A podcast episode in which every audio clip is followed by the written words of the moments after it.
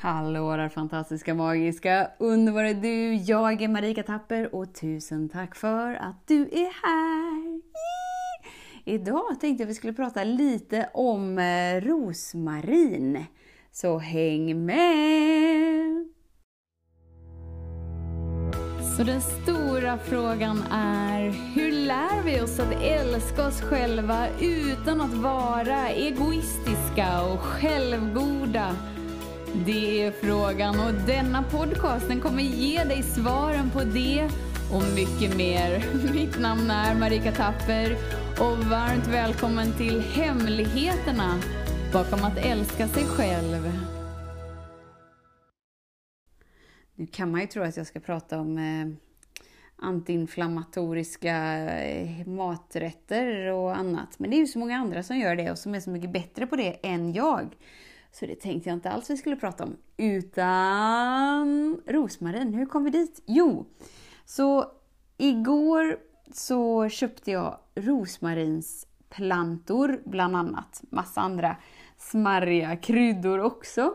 Och så ska vi plantera det här hemma.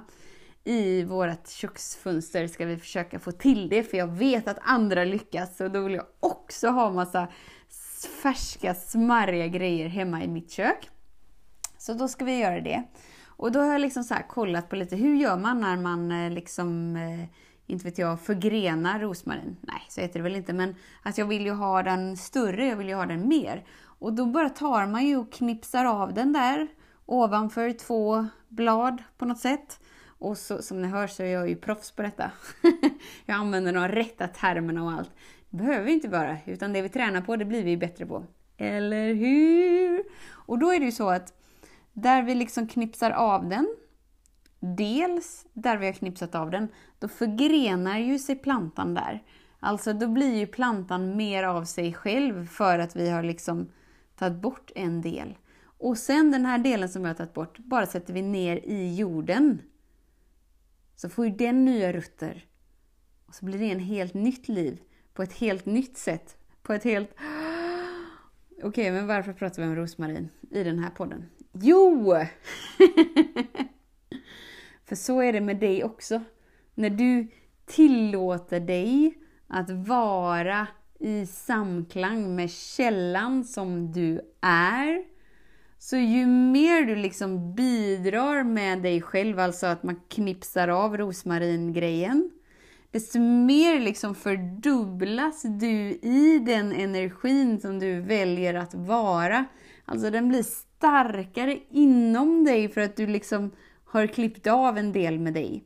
Och eftersom att du inte är det du bidrar med, utan energin du bidrar från, så växer du dig starkare och starkare och starkare. Och så blir det liksom som att att det du har bidragit med, det får ju sitt egna lilla liv på sitt egna lilla sätt. Så att allting blir bara större och större och större. Visst är det bra? När vi inte är förankrade däremot till vår källa så blir det som att ju mer vi bidrar med desto tommare blir vi. För ju mer energi tar det från oss. För vi är inte förankrade någonstans utan vi är liksom tomma tomma löv som bara blåser lite hit och blåser lite dit. Det finns inget rotsystem i oss. Men när vi skapar vårt rotsystem inom oss, så dels blir det ju så stabilt, men vi blir också ostoppbara för den växtkraften som vill växa igenom oss. Vilket gör att du bidrar med dig och det är liksom det är det vackraste du kan göra. Att låta andra få se dig, höra dig, känna dig. Och det är inte för att du är du personligen i din identitet, utan det är energin du tillåter dig att bära inom dig. Som är större än, som är större än allt. Och sen liksom är ett med den här växtkraften. När vi knipsar av rosmarinen så förgrenar det sig där. Vi stoppar ner en ny så blir det något helt nytt som kan förgrena sig hur mycket som helst. Och det är också lite så att det är helt okej okay att vara lite spretig. Vi har någon slags strävan åt, okej, okay, men vad ska jag bli när jag blir stor? Och ska jag bara göra det? Och så måste jag hålla mig till det resten av mitt liv. Tänk om det inte behöver vara så. För tänk om du faktiskt är den här ursprungsplantan. Som kan bli hur många olika uttryck som helst. Och att du alltid har tillgång till ditt rotsystem ändå. Så du går aldrig tom. Och de som är nära dig går aldrig tomhänta ifrån dig. Och det blir som att du bidrar med dig utan att ha någon åsikt om vem du bidrar till. Precis som äppleträdet. Det är så här, den tar ju inte in sina äpplen, äpplen om Hitler går förbi och vi har värderat han som inte så helskärmig. Det är inte så att äppleträden bara du ska inte få något äpple av mig för att du är en ond människa. Utan växtkraften bara bidrar för att den har förmågan att bidra. Och genom det den bidrar med förankrar det människor in i samma sanning. Du bidrar inte för att du måste ha ett specifikt resultat eller att du måste ha någonting tillbaka. Utan du bara bidrar för att du är du.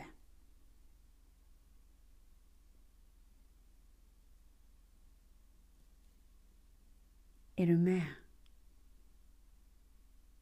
Är du med? Är du vaken? Ge dig själv ett djupt andetag.